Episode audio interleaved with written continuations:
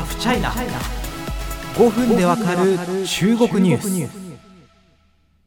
あのゴールデンウィーク期間中にちょっと放送お休みをいただいてあの大変失礼いたしました、えー、月曜日からですね、え、更新再開しております。あのー、まあゴールデンウィーク期間中いろいろ取材等に必要なことをしたりとか普段ちょっと読むのに時間がかかる資料とかをおかげさまでじっくり読むことができました。まだまだ本当に未熟というか本当に毎日中国に関してわからないことばっかりに出会ってるっていうのがあの私の正直なところです。それでも勉強しながらファクトを抑えながらですね皆様に噛み砕いてこれからもお伝えできればと思います。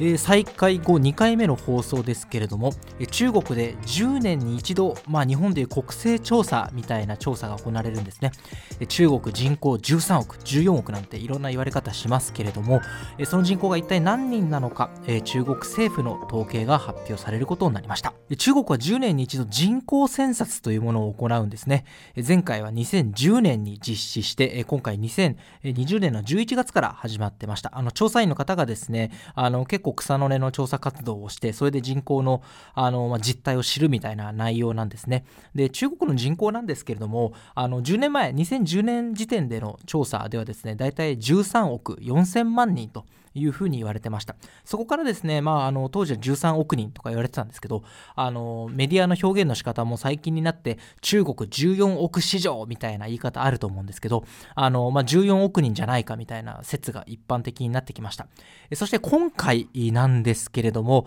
実はですね、あの4月にはもう調査結果公表される予定だったんですよ。それが、あの、今、今5月ですけど、5月に持ち越されたと。まあ、そのヒントになりそうな報道がですね、まあ、あの、フィナンシャルタイムズさんが出していまして、あの、中国50年ぶりに人口が減少したというような、あの、報道が出てたんですね。えー、まあ、それを受けて中国当局が4月末にですね、いや、人口は増加したと。なんか1行だけ発表文出して、あの、なんていうか発表前の調整というかね、あの、少し火消しとも映るような、あの、動きがあったんですけけれども、まあ、そうしたこともあって、えー、発表が遅れていたということはもう間違いありませんね。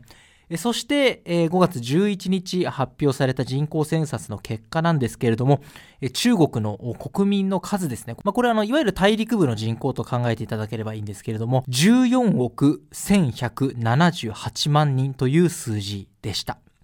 要は10年前の数字と比べるとおよそ7200万人。率にして5.38%中国の人口増えたっていう結果なんですね。フィナンシャル・タイムズは減少っていうふうに報じてましたけど、これを何というか、まあ対抗とまでは言わないけれども、これと反する結果を中国側として発表したということになります。注目すべきはやっぱり少子高齢化だと思うんですね。中国、いわゆる一人っ子政策というものをえ2016年の頭まで続けていました。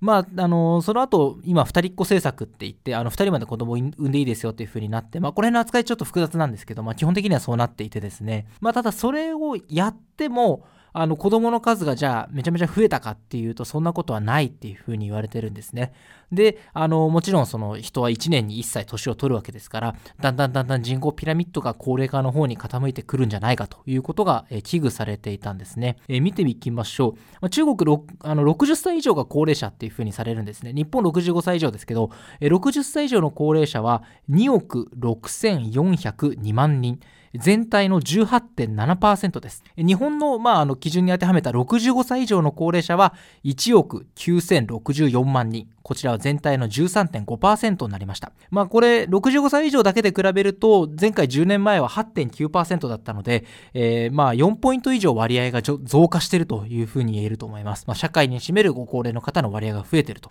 ってことは少子高齢化ということは若い人の年齢減ってるんじゃないかと思いがちですけれども0から14歳は2億5338万人。前回10年前の調査よりも1ポイント余り増加という数字が出てきたんですね。あのロイター通信さんかどこかがあの意外みたい、意外だみたいなことをですね、記事中で書いていたんですけれども、あのまあまあまあ、この数字をどう取るかっていうのはちょっと僕もあのゆっくり考えないといけないなというふうに思ってます。まあ、ただ、その一つ言えるのが、その、まあ、中国の出生率ですね。あの1人の女性が一緒にどれだけのお子さんを産むかっていう数字あるいは出生数あの1年間でどれだけの赤ちゃんが生まれたかっていう数はですねこれは下がってるというふうに言えます。えー、まあ、このえ今日のまあ発表の記者会見の中でもあったんですけれども2020年の出生数はおよそ1200万人。出生率は1.3というふうに発表がありました。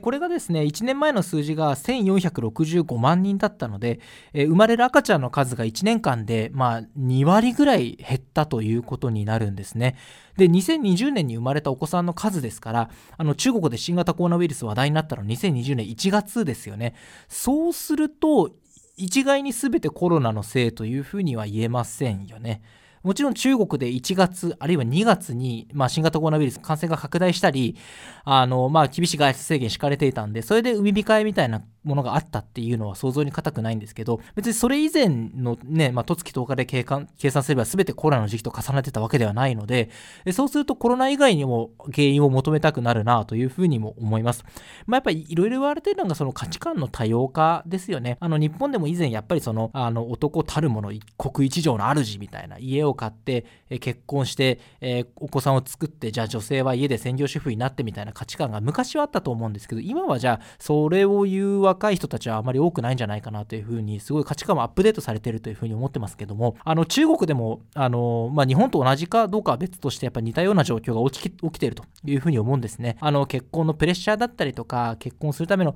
その、まあ、家あるいはマンションあるいは車を買うとかあのお子さんを育てる中国ってやっぱその家庭によってもものすごくそのあの習い事レッスンを詰め込んだりする過程とかもまああるんですよ。そういうものにかかるお金とかを考えた時に今こんだけ一人で生きてても楽しいんだからあの無理やり結婚しなくてもいいじゃん。自分の自分にとって充実した人生を追えばいいんじゃないかっていう考え方が特に都市部では広がっているように周りの友達の話とか聞いてても僕はあの思います。そういう意味で何ていうかまあ日本だと子供が23人欲しいけど経済的な状況がそれを許さないからっていうご家庭も多いと思うんですけれども、まあ、中国もあるのかもしれませんけどどっちかというとマインドの部分も同時に変わってきてるのかなというふうに思います。